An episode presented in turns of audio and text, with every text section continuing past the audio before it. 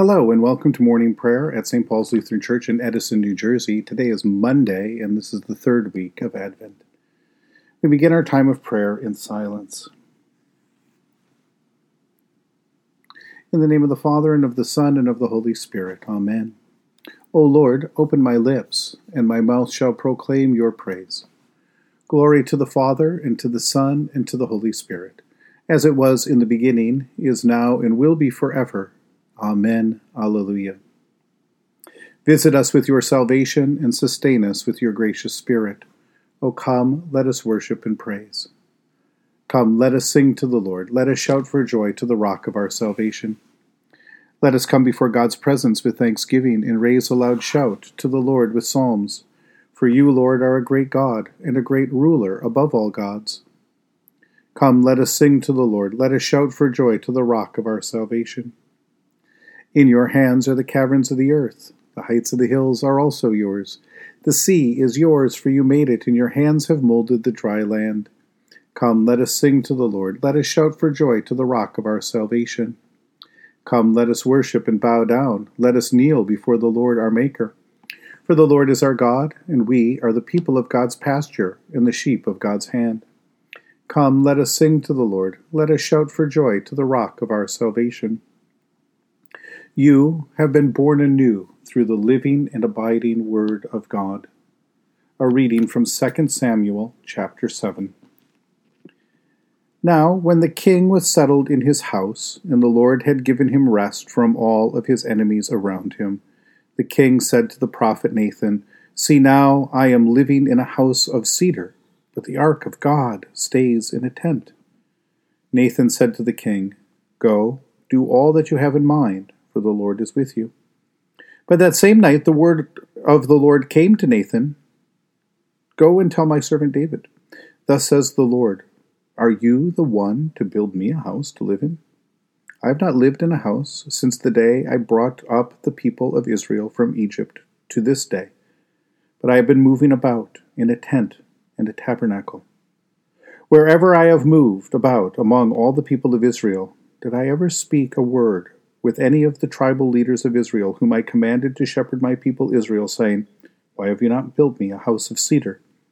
Now therefore, thus you shall say to my servant David, Thus says the Lord of hosts, I took you from the pasture, from following the sheep, to be prince over my people Israel. And I have been with you wherever you went, and have cut up all cut off all of your enemies from before you. And I will make for you a great name like the name of one of the great ones of the earth. And I will appoint a place for my people Israel, and I will plant them, so that they may live in their own place and be disturbed no more. And evildoers shall afflict them no more as formerly. From the time that I appointed judges over my people Israel, and I will give you rest from all of your enemies. Moreover, the Lord declares to you that the Lord will make you a house, your house in your kingdom shall be made sure forever before me. Your throne shall be established forever. The word of the Lord. The promise that the Lord our God would establish David's throne over over God's people, that he would establish this throne and, and sustain it forever, that an heir of David would always remain upon the throne. Uh, we see now coming together here at, at Christmas time.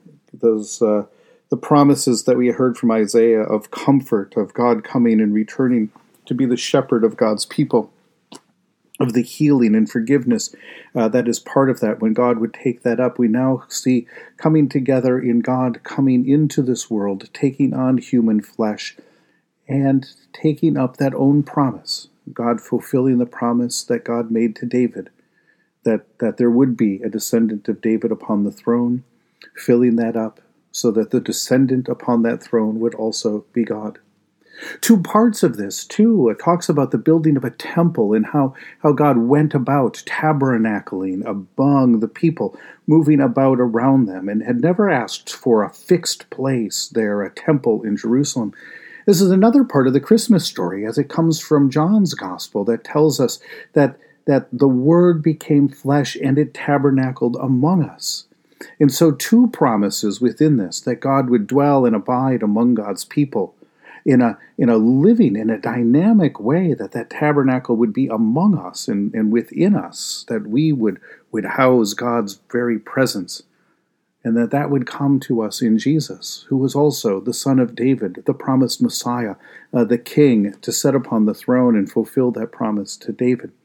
And so, in so many ways, then, in so many different ways, the promise of God to live and abide among God's people, the promise for a king that would follow after God's own heart, Jesus pulls and gathers these all together uh, in himself and gathers us to him to give life. And, and this promise then is so much more than just Israel, but it is also from Israel to the whole world. And so it gathers in us as well, that we have been made part of God's people, that God has come to dwell among us, that God has come to be embodied in, in among us and to live and rule over us. And this is the joy, the promise that we see as we start to move towards Christmas of how God has come as God has come to dwell and abide and remain with us, how the promise of God is fulfilled in God's own doing, and so that we are caught up into that. By the grace of God, we have been made God's people, the sheep of God's pasture, the ones that God has come to, to love, save, and bless, and to give this gift of eternal life, to welcome us into this kingdom that God has established in Christ our Lord. In the tender compassion of our God, the dawn from on high shall break upon us. Blessed are you, Lord, the God of Israel. You have come to your people and set them free. You have raised up for us a mighty Savior, born of the house of your servant David. In the tender compassion of our God, the dawn from on high shall break upon us. Through your holy prophets, you promised of old to save us from our enemies, from the hands of all who hate us, to show mercy to our forebears, and to remember your holy covenant. This was the oath you swore to our father Abraham to set us free from the hands of our enemies, free to worship you without fear, holy and righteous before you all the days of our life. In the tender compassion of our God, the dawn from on high shall break upon us, and you, child, shall be called the prophet of the Most High. For you will go before the Lord to prepare the way, to give God's people the knowledge of salvation by the forgiveness of their sins.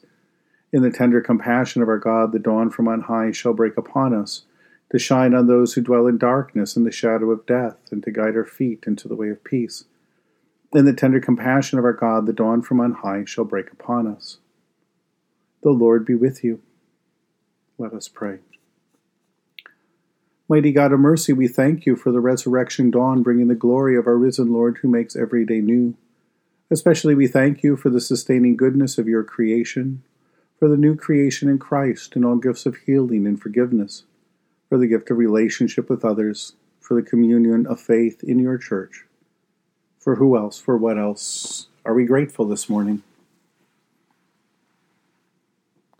Merciful God of might, renew this weary world, heal the hurts of all of your children, and bring about your peace for all in Christ Jesus the living Lord. Especially we pray for those who govern the nations of the world,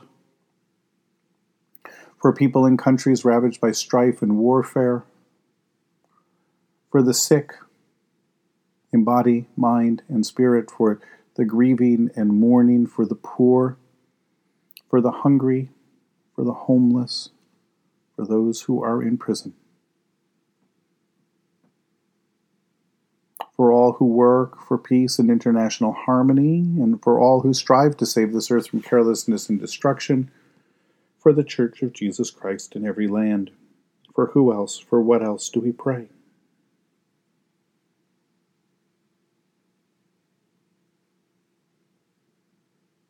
We give thanks to you, Heavenly Father, through Jesus Christ, your dear Son, that you have protected us through the night from all harm and danger. We ask that you would also protect us today from sin and all evil, so that our life and our actions may please you. Into your hands we commend ourselves, our bodies, our souls, and all that is ours. That your holy angels be with us, so that the wicked foe may have no power over us. Amen. Lord, remember us in your kingdom, and teach us to pray. Our Father, who art in heaven, Hallowed be thy name. Thy kingdom come, thy will be done, on earth as it is in heaven. Give us this day our daily bread, and forgive us our trespasses, as we forgive those who trespass against us. And lead us not into temptation, but deliver us from evil. For thine is the kingdom, and the power, and the glory, for ever and ever. Amen. Let us bless the Lord. May the Holy Spirit fill you with new life and abundant joy. And Almighty God, the Father, the Son, and the Holy Spirit bless and preserve us. Amen.